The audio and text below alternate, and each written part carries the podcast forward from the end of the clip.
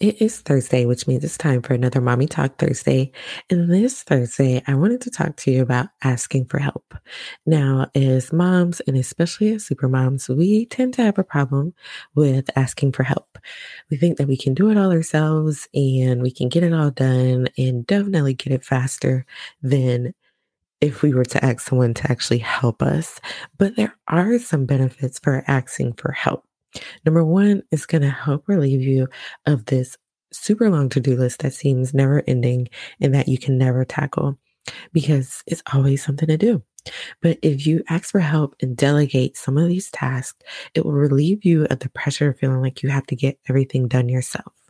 Secondly, asking for help actually can be pleasant for the person that you're asking um, for the help in particular if you're asking your kids because let's just be honest most people almost everyone there's some exceptions to this rule but most people actually like helping others and they actually feel good about helping others. So when you provide them this opportunity to do something especially something meaningful for you it gives them this feeling of pleasure as well as gratification.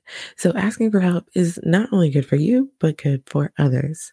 And plus asking for help actually makes you grateful because when you receive help, you'll see that there's something good that is going on for you and will definitely bring up those feelings of gratitude.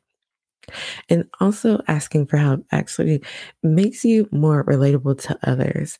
People want to have meaningful relationships with you. And one way that they can develop this relationship is by doing things for you. So asking for help actually strengthens that relatedness with other people and gives them the opportunity to get some attention as well as help you out. So those are some of the reasons why asking for help is a beneficial, like I said, not only for yourself, but for others. So mom, today I want you to go out and ask someone for help because you don't have to be super mom. You can take your cape off, you can relax, and you can get some help.